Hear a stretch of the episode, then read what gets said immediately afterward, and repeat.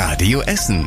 Der Tag in fünf Minuten. Am 14. Mai mit Stefan Weisemann. Guten Abend, schön, dass ihr zuhört. Von dunkelrot zu hellrot wird Essen, zumindest auf der Deutschlandkarte vom Robert Koch Institut.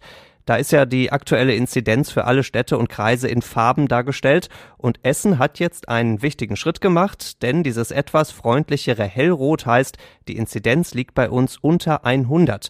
War übrigens zuletzt vor rund zwei Monaten so. Und wenn das in den nächsten Tagen stabil auch so bleibt, dann leuchtet es ein bisschen heller im dunklen Corona-Tunnel. Denn bei fünf Werktagen in Folge unter 100 darf ordentlich gelockert werden.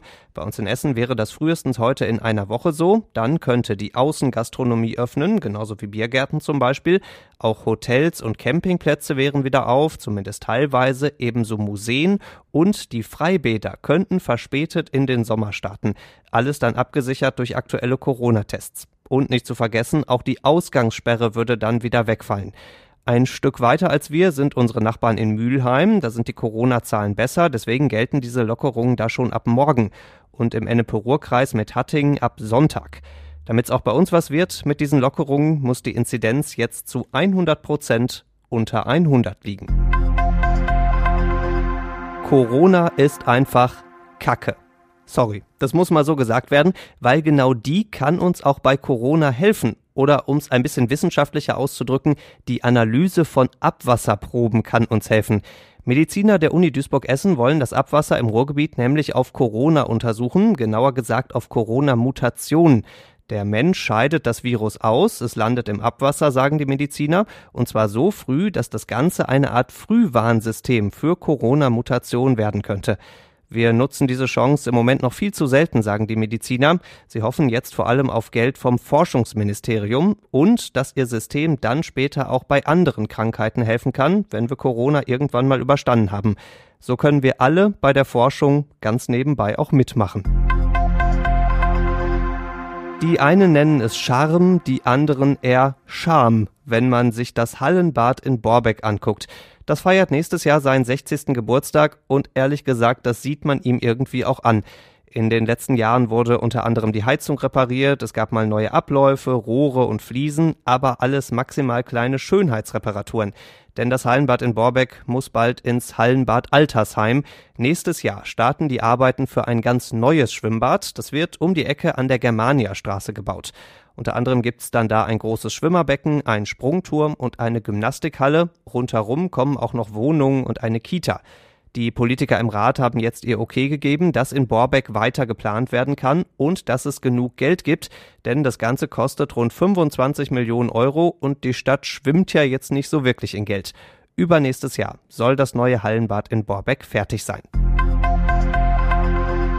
Zu wenig Regen, zu viel Trockenheit und immer wieder Stürme.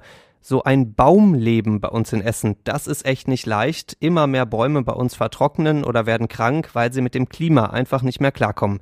Wenn das mit dem Wasser von oben nichts wird, dann muss es eben Wasser von unten geben, sagt die Stadt und baut deswegen gerade am ersten Baumbewässerungssystem bei uns in Essen. Und zwar in Bredeney in der kleinen Straße, Achtung, Baumblüte. Einen besseren Ort hätte man gar nicht finden können. Die Straße in Bredeney wird ohnehin erneuert und sie bekommt jetzt eben unterirdische Wasserspeicher. Aus denen sollen sich die Straßenbäume dann bedienen, wenn es mal wieder länger dauert mit der Trockenheit. Das gleiche System soll bald auch in der Nieberdingstraße in Holsterhausen eingebaut werden. Und wenn es flüssig läuft mit der Bewässerung, dann folgen sicher auch noch weitere Straßen. Ist es noch ein Konflikt oder ist es schon ein Krieg? Klar ist, die Lage im Nahen Osten schaukelt sich immer weiter hoch.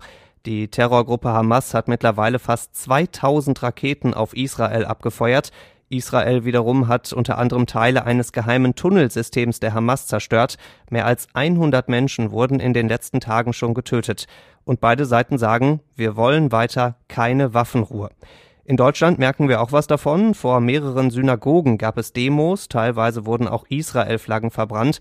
Die Bundesregierung hat nun versprochen, wir wollen die Synagogen in Deutschland besser schützen. Und zum Schluss der Blick aufs Wetter. Das Wochenende wird ziemlich grau bei uns. Es gibt viele Wolken, immer wieder Regen und wenn überhaupt dann nur ganz wenige helle Momente. Das Ganze am Samstag und am Sonntag so bei um die 15 Grad. Die nächsten Nachrichten aus Essen gibt's bei Radio Essen wieder morgen früh ab halb acht. Wir wünschen euch einen schönen Abend und ein schönes, vielleicht ja auch sogar langes Wochenende. Das war der Tag in fünf Minuten. Diesen und alle weiteren Radio Essen Podcasts findet ihr auf radioessen.de und überall da, wo es Podcasts gibt.